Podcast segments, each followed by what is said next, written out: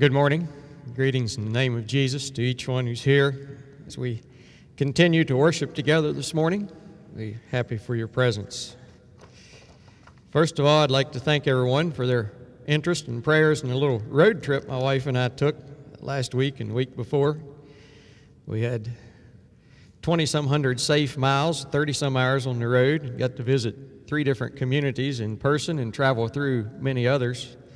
We began by spending a little time with Irma Wenger in eastern Kentucky, and uh, that's a long story within itself, how she serves there.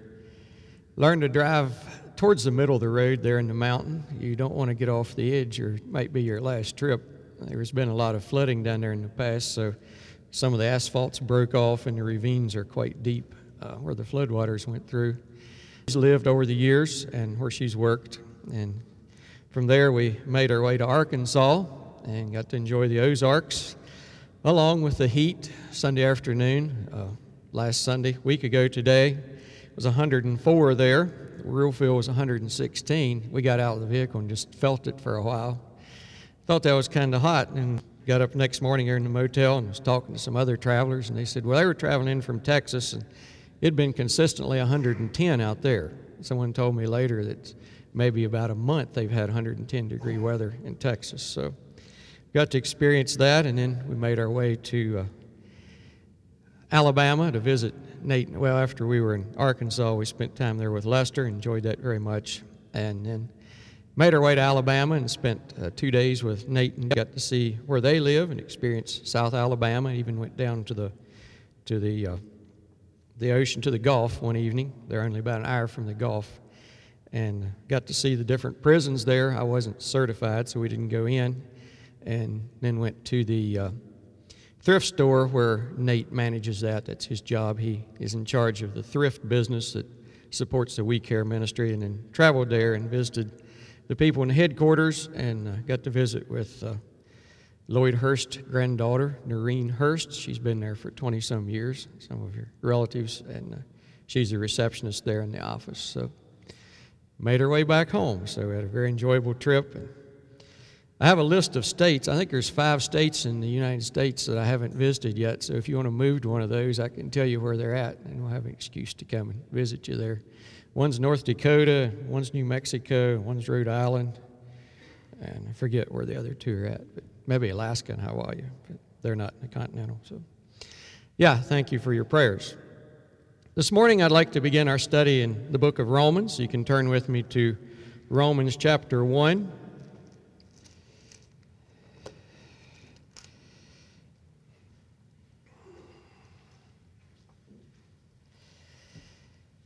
Before we begin, I have a little story to tell you.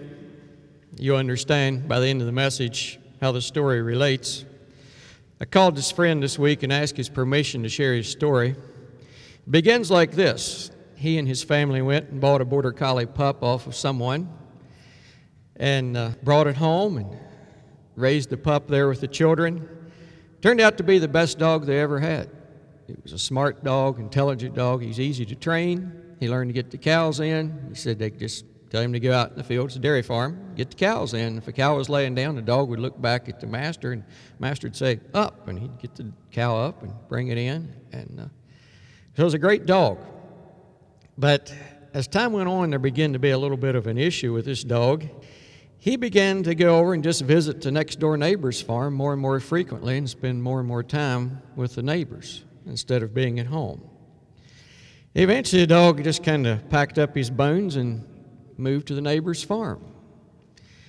And he come back occasionally to visit at the home farm, and the man told me, he said, You know, when I meet up with my dog, he's genuinely happy to see me. I can tell. He's genuinely happy to see me, but he just won't stay at home.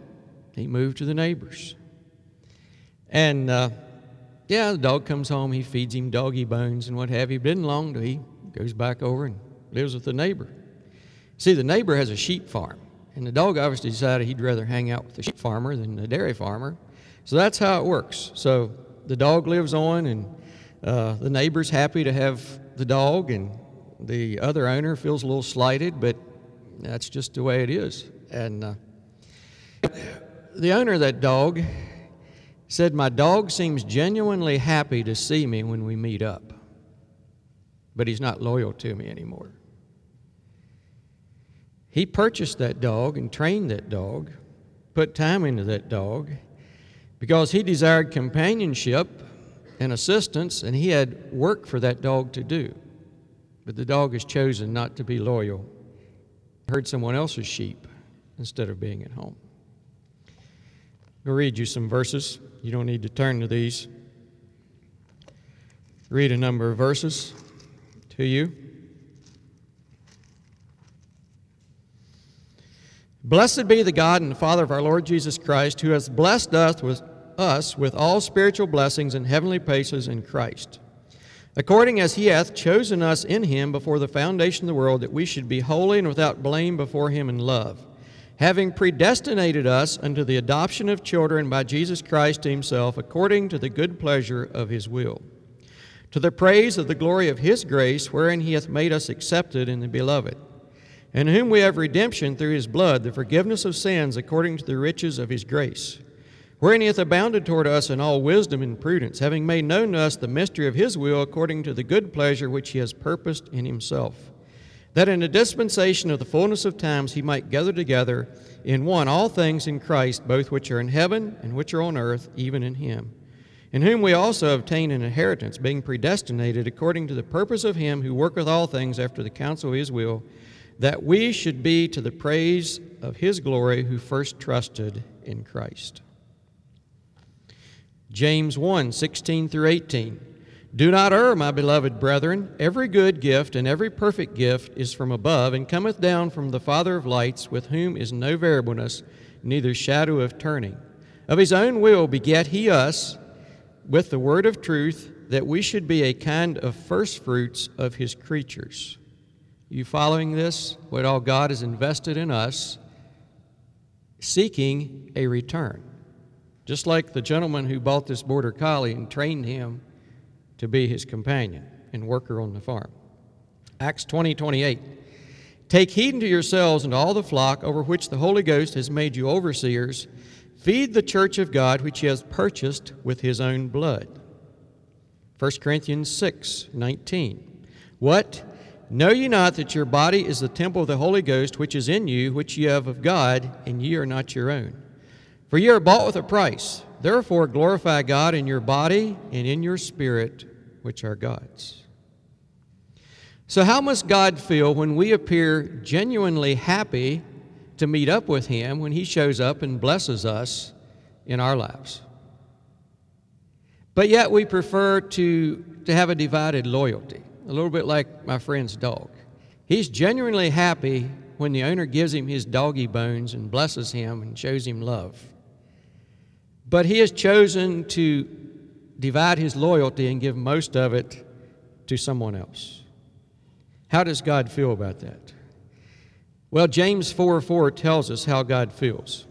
He says, Ye adulterers and adulteresses, know ye not that friendship of the world is enmity with God? Whosoever therefore will be a friend of the world is the enemy of God. And now we have an illustration for marriage, the word adulterers and adulteresses. And God is saying the pain that He feels through that experience would be expressed, we would, we would feel it best in our lives had our spouse abandoned us for someone else. So we see how serious God takes our commitment to Him. Now, that's a backdrop to help us understand the first 17 verses of Romans chapter 1. Follow along.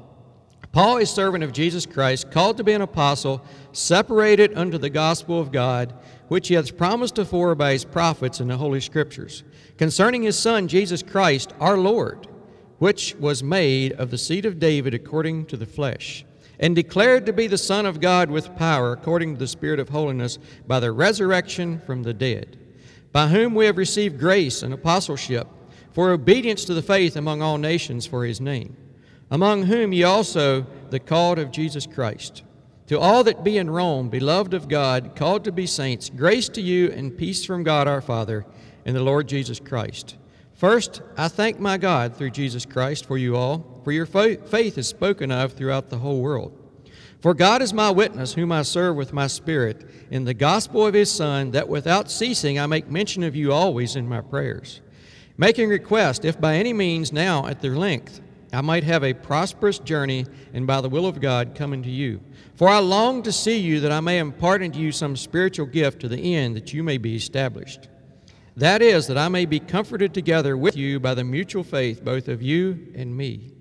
And now I would not have you ignorant, brethren that ofttimes I purposed to come unto you, but was led hitherto that I might have some fruit among you also, even as among the other Gentiles. I am a debtor, both to the Greeks and to the barbarians, both to the wise and to the unwise. And so, as much as in me, I am ready to preach the gospel to you that are at Rome also. For I am not ashamed the gospel of Christ, for it is the power of God unto salvation to everyone that believeth, to the Jew first, and also to the Greek. For therein is a righteousness of God revealed from faith to faith, as is written, The just shall live by faith.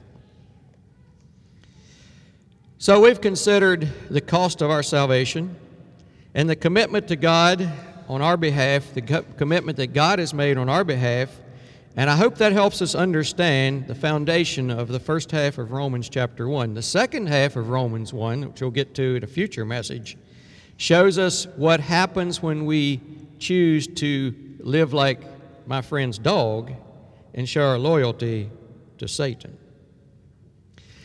The first half of Romans shows us God's call in our lives and our reasonable response that should flow out of our lives. Like Hebrews 12 tells us, it's our, it's our reasonable response to give our lives as living sacrifices. And I've broken down these 17 verses into four if you're a note taker. Verse 1 is the call, verses 2 through 6 is the cause, verses 7 through 11 is the communion, and verses 12 through 17 is the constraint. So we'll begin with verse 1, which is the call. Paul never questions God's call in his life. I noticed that uh, the many times in the scripture where Paul gives his testimony, several times in the book of Acts, and then also in writing in the pastoral epistles, Paul never questioned God had a call on his life. And let's notice how Paul opens this up for us at different places in the scripture. Here he says, Paul, a servant of Jesus Christ, called to be an apostle, separated into the gospel of God. And then we go back to Acts chapter 9 and verses 3 through 6, and we find this. And as he journeyed and came near Damascus, suddenly there shined about him a light from heaven, and he fell to the earth and heard a voice saying to him, Saul, Saul, why persecutest thou me? And he said, Who art thou, Lord? And the Lord said, I am Jesus whom thou persecutest. It is hard for thee to kick against the pricks. And he, Paul, trembling and astonished, said, Lord, what wilt thou have me to do? And the Lord said unto him, Arise and go into the city, and shall be told thee what thou must do. The question that Paul asked Lying there on the ground, blinded by the light, and looking up and seeing nothing but darkness, was this Lord, what wilt thou have me to do? That was the, that was the transformation moment in Saul of Tarsus' life. Lord, what will you have me to do? Have we asked that question as God speaks into our lives? Lord, what will you have me to do? And from that point on, God showed him plainly what he would have him to do. Verses 14 and 15 is the same chapter.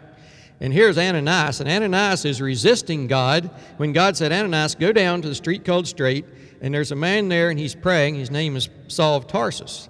And Ananias said, No, Lord, I've heard about this man. I know what he's doing. And he hath authority from the chief priest to bind all that call upon thy name. But the Lord said unto him, Ananias, Go thy way, for he is a chosen vessel unto me to bear my name before the Gentiles and kings and children of Israel. And I will show him how great things he must suffer for my name's sake. You know, I like Ananias. The Lord told him what to do, and after he got confirmation it's the right thing to do, and Ananias went his way and entered the house and put his hands on him and said, Brother Saul. First probably the first communication they ever had. And the first thing he said was, Brother Saul. He knew that God had called this man, and he was part of the followers of the way. So Paul never questioned God's call on his life. And we find it again in Acts 13, where he's giving his testimony again, verses 2 and 3. And as they ministered to the Lord and fasted, the Holy Ghost said, Separate me, Barnabas and Saul, for the work whereunto I have called them. And when they had fasted and prayed and laid their hands on them, they sent them away. Another confirmation of God's call when the brethren laid their hands on them and sent them away as the call to go out into the mission field. So, throughout Paul's life, God continued to confirm his call even through the suffering. And we notice how Paul is writing this now, I'm assuming, as an older man and looking back on his life, and he says, I, Paul, a servant of Jesus Christ. And this word carries a lot of weight a servant. It's a bondservant, literally a slave one with a lifelong indebtedness. And that, that thought comes out again in later verses, maybe verses 15 and 16, as we continue to develop this. Paul understood he had a lifelong indebtedness and a, and a requirement and a commitment from his life to do the will of God. And he knew that out of that he was a servant and that he was called to be a servant. The word called there simply means appointed by God. So I'm a bond slave, I'm a, I'm a and I've been appointed by God. And what was he appointed to? He was appointed to be an apostle. I believe that if those of you can study this better than I can, that we get our word missile from the root, uh, from the word that would have been apostle. So, an apostle here is an ambassador of the gospel, one who is sent, one who is officially commissioned of Christ and one to go out and to share. And of course, one who actually seen Christ with his eyes. And Paul seen Christ as he was blinded by the light on the road to Damascus. So he was called, he was a bondservant, he was an apostle. And we notice now another key part in his call. He said that he was separated unto the gospel of God, or he was set apart. And separated here means to be set off or to be hemmed in by a boundary divinely separated for a purpose. There was no doubt in Apostle Paul's life after God had called him that he had a purpose in life that could not be deterred, could not be uh, divided, or have uh, divided loyalties to. And the purpose of the gospel of salvation through Jesus Christ is a life separated unto God, doing His will, following His purposes, and serving Him without reservation. So that is the call. Now we come back to uh, the, the second verse, the second through sixth verse, and we have the calls. In order to have that type of a commitment, to have a life that is sold out, there needs to be a worthy cause. What is that worthy cause? That worthy cause is the gospel of Jesus Christ, which he promised before his prophets in the Holy Scripture.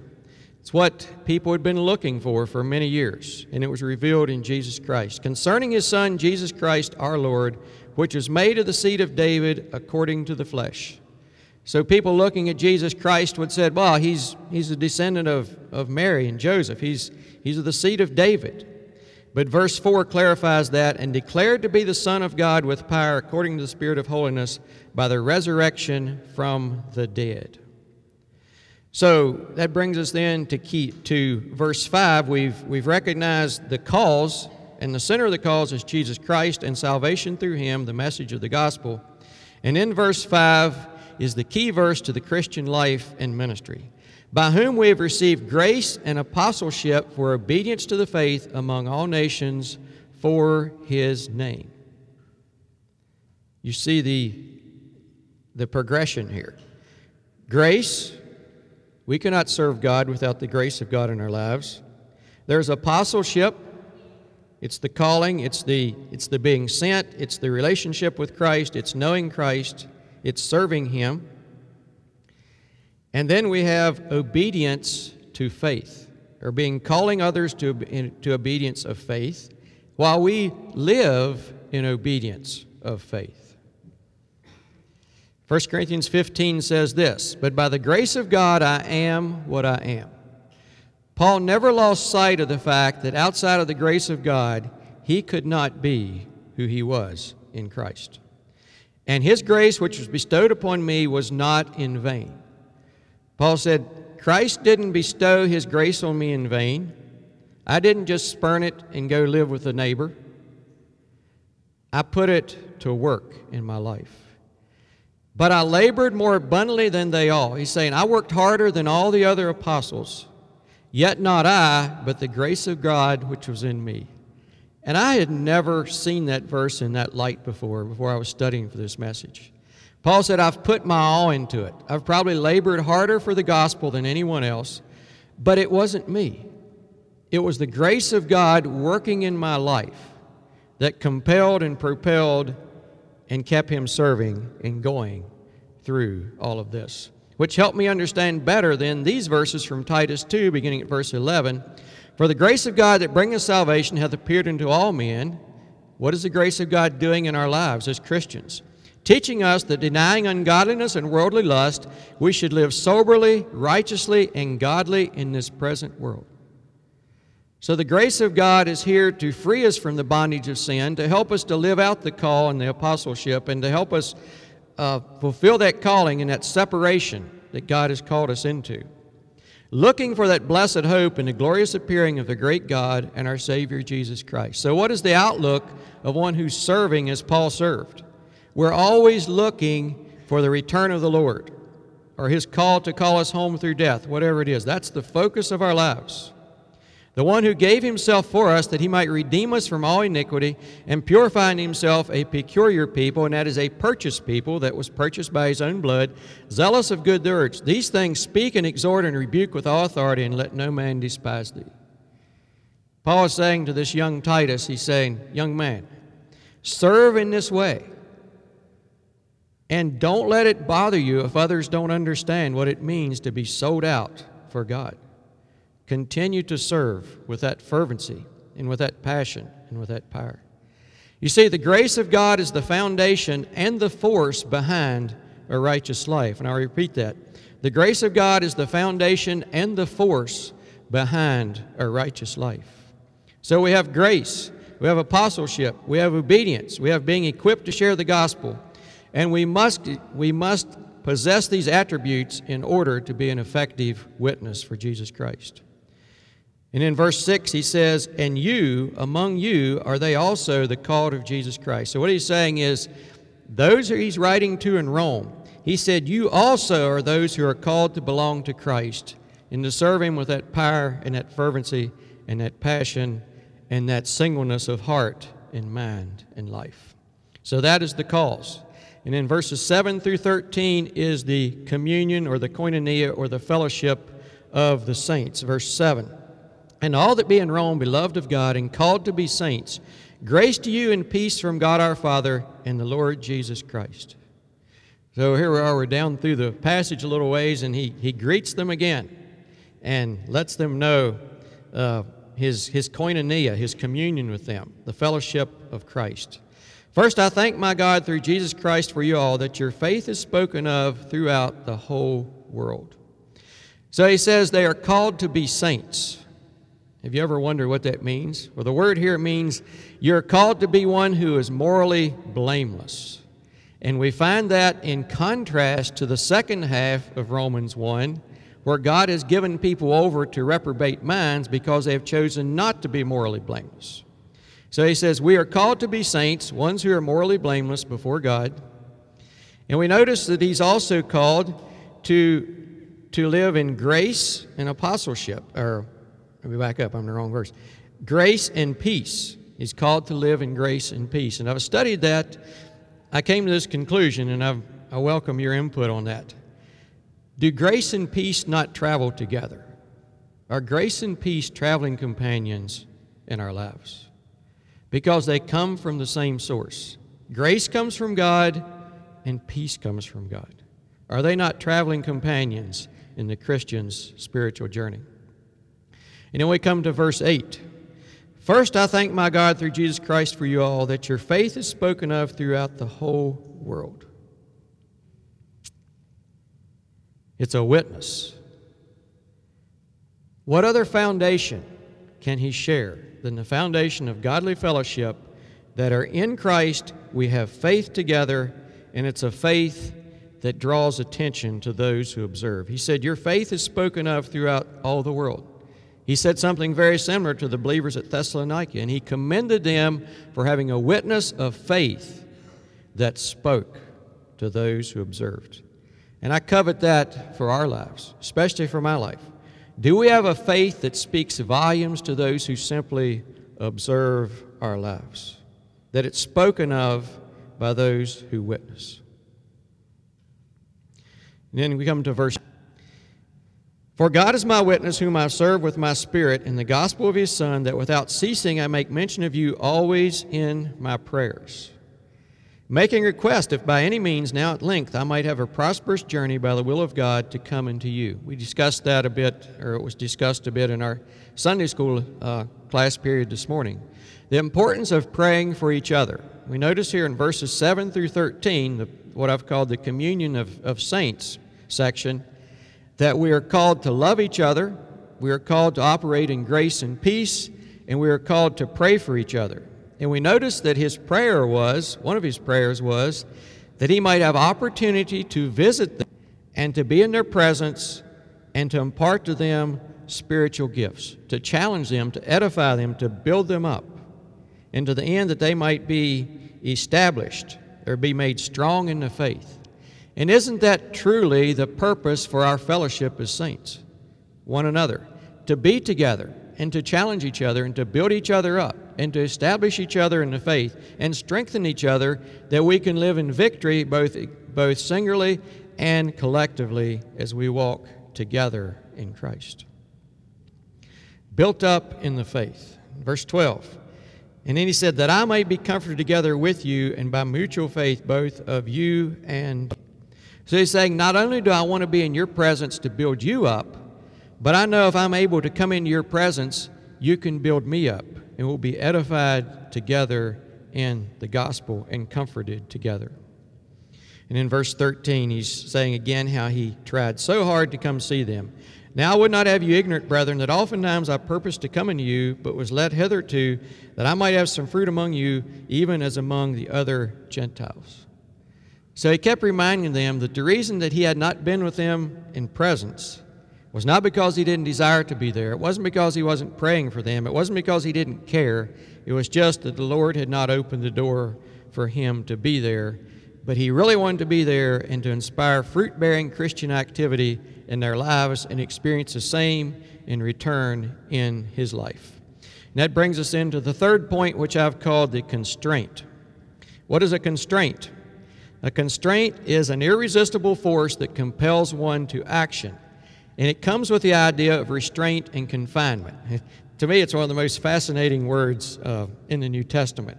It's something that propels us forwards, but it also hems us in and sets the boundaries of our lives. We find it here in these verses. 2 Corinthians 5:14 For the love of Christ constraineth us. So Christ's love in our lives does this. It, it hems us in, it propels us forwards, and this is how we live it out. Because we thus judge that if one died for all, then we're all dead. And he died for all, that they which live should not henceforth live unto themselves, but unto him which died for them and rose again. So, Christ compels us. And your translations use the word compel instead of constraineth. But it's, it's a compelling force that the love of Christ comes into our lives and we understand that He died to serve others, we too then should live as those who have died to self and live to serve others. That's the constraint, that's the, the compelling force. And we notice how that, that he says he felt compelled to live this out in his life in verse 14. I'm a debtor both to the Greeks and to the barbarians, both to the wise and to the unwise. Have any of you ever been in debt? It comes with a little bit of, uh, how do you say it? It just kind of weighs on you. It's there. The alarm clock goes off in the morning, and you may not feel like getting out of bed, but then your mind, oh, yeah, there's bills to pay. And I signed that dotted line that said if I don't make these payments, uh, there's going to be an auction at my farm. It's somewhat of a compelling force, right? You get up and you go. You have an obligation to meet. Paul said, I am a debtor both to the Greeks and to the barbarians, both to the wise and to the unwise. And we've already said he understood it was a lifelong uh, commitment that he could never pay off. That's how we are as we walk with Christ. As God's love is poured into our lives through conversion, and the Spirit takes up, takes up its residence in our lives, and we are compelled, and we are led, and we are blessed, and we are comforted, and we are challenged, and chastened, and edified, and all of those things.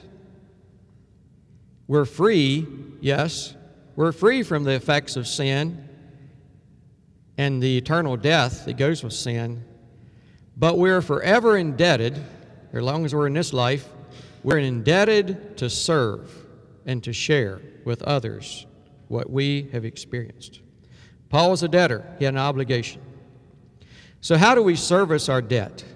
I remember when I was younger, before I experienced debt, I thought that was a funny saying. I'd hear people talk about servicing their debt, and I thought, well, don't service your debt, just pay it off. Well, I found out what it means to service your debt. You make your payments, you keep it current. You're servicing your debt. So, how do we service our debt, our indebtedness, through our Christian experience? You see, when we make our payments to the bank or to Uncle so and so or whoever it is, we make the principal payment and then we pay the interest. And that interest is that reminder of we're paying that back debt back there, and it's accumulating interest, and we need to keep working at it to keep working it down.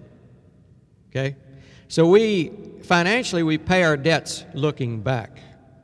But in the Christian experience, we pay our debt looking forward. We can't necessarily go, necessarily go back to our spiritual forebears and repay them for the debt we owe them for what they've handed to us.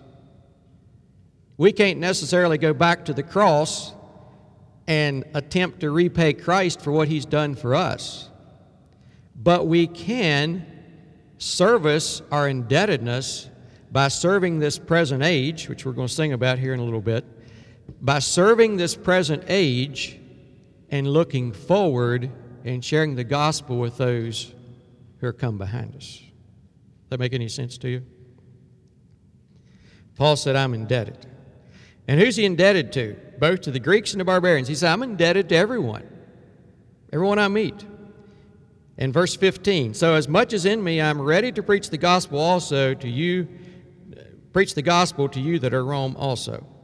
He said wherever i go whoever i meet whatever their background greeks barbarians whoever whatever i have an obligation to share with them this gospel message of salvation through jesus christ and grace and apostleship and everything that goes with it he said, I'm obligated to do that. I'm, I'm indebted to do that.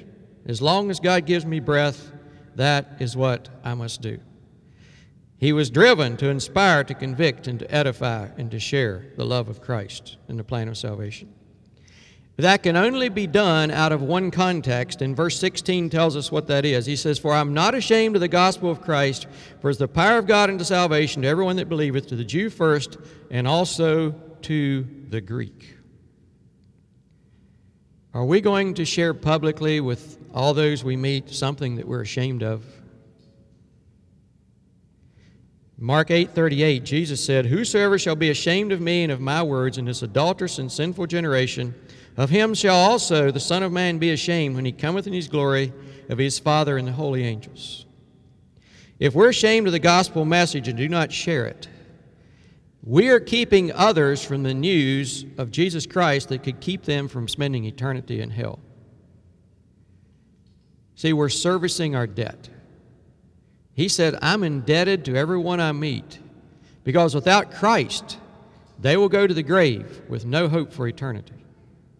And Paul said, My life is about sharing the gospel, and I'm not ashamed, whatever it costs me. And I challenge us in that. Are we not ashamed? Can we say the same thing? I'm not ashamed of the gospel of Christ.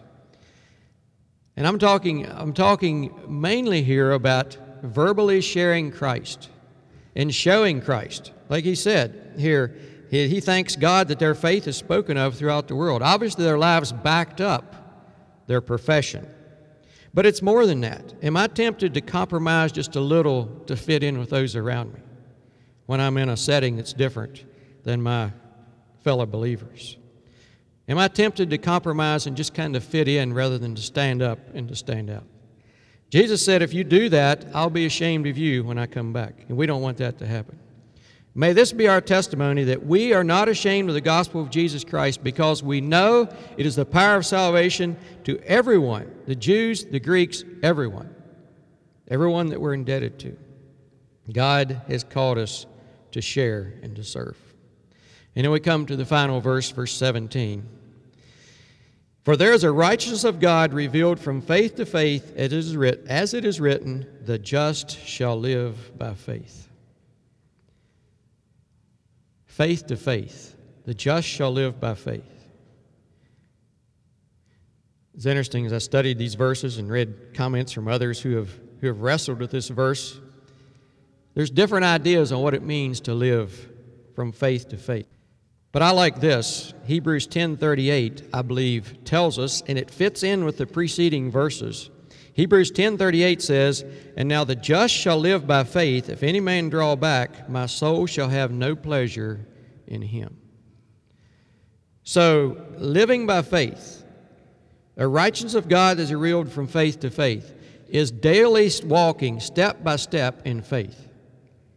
Oftentimes we may not understand where we're going or exactly where God is leading us or why He's leading us in a certain way. But as we take that next step and that next step and that next step in faith, God reveals to us His will, and we reveal to God that we trust Him and are walking from faith to faith. And therein is the righteousness of God revealed that we're living by faith. And we'll get into faith versus law a lot more in the latter part of the chapters of Romans. But it is written, the just shall live by faith. What does that mean in your life? How are we servicing our debt in faith?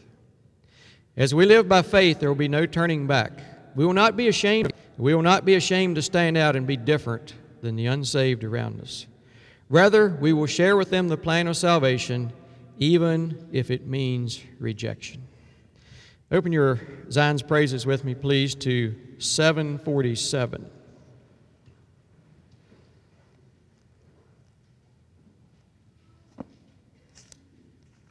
747. The song kept running through my mind this morning,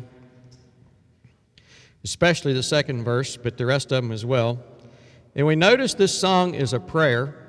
We will sing this momentarily. We want to sing it as a prayer.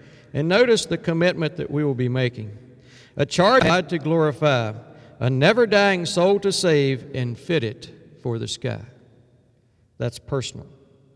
Now, servicing our debt the second. To serve the present age, my calling to fulfill, oh, may it all my powers engage to do my Master's will. How do we go about doing it? Three, arm me with jealous care, as in thy sight to live, and oh, thy servant, Lord, prepare a strict. And then I thought a lot about the second half of Romans 1 in the fourth verse. Help me to watch and pray, and on thyself rely Assured if my trust, if I my trust betray, I shall for let's sing together.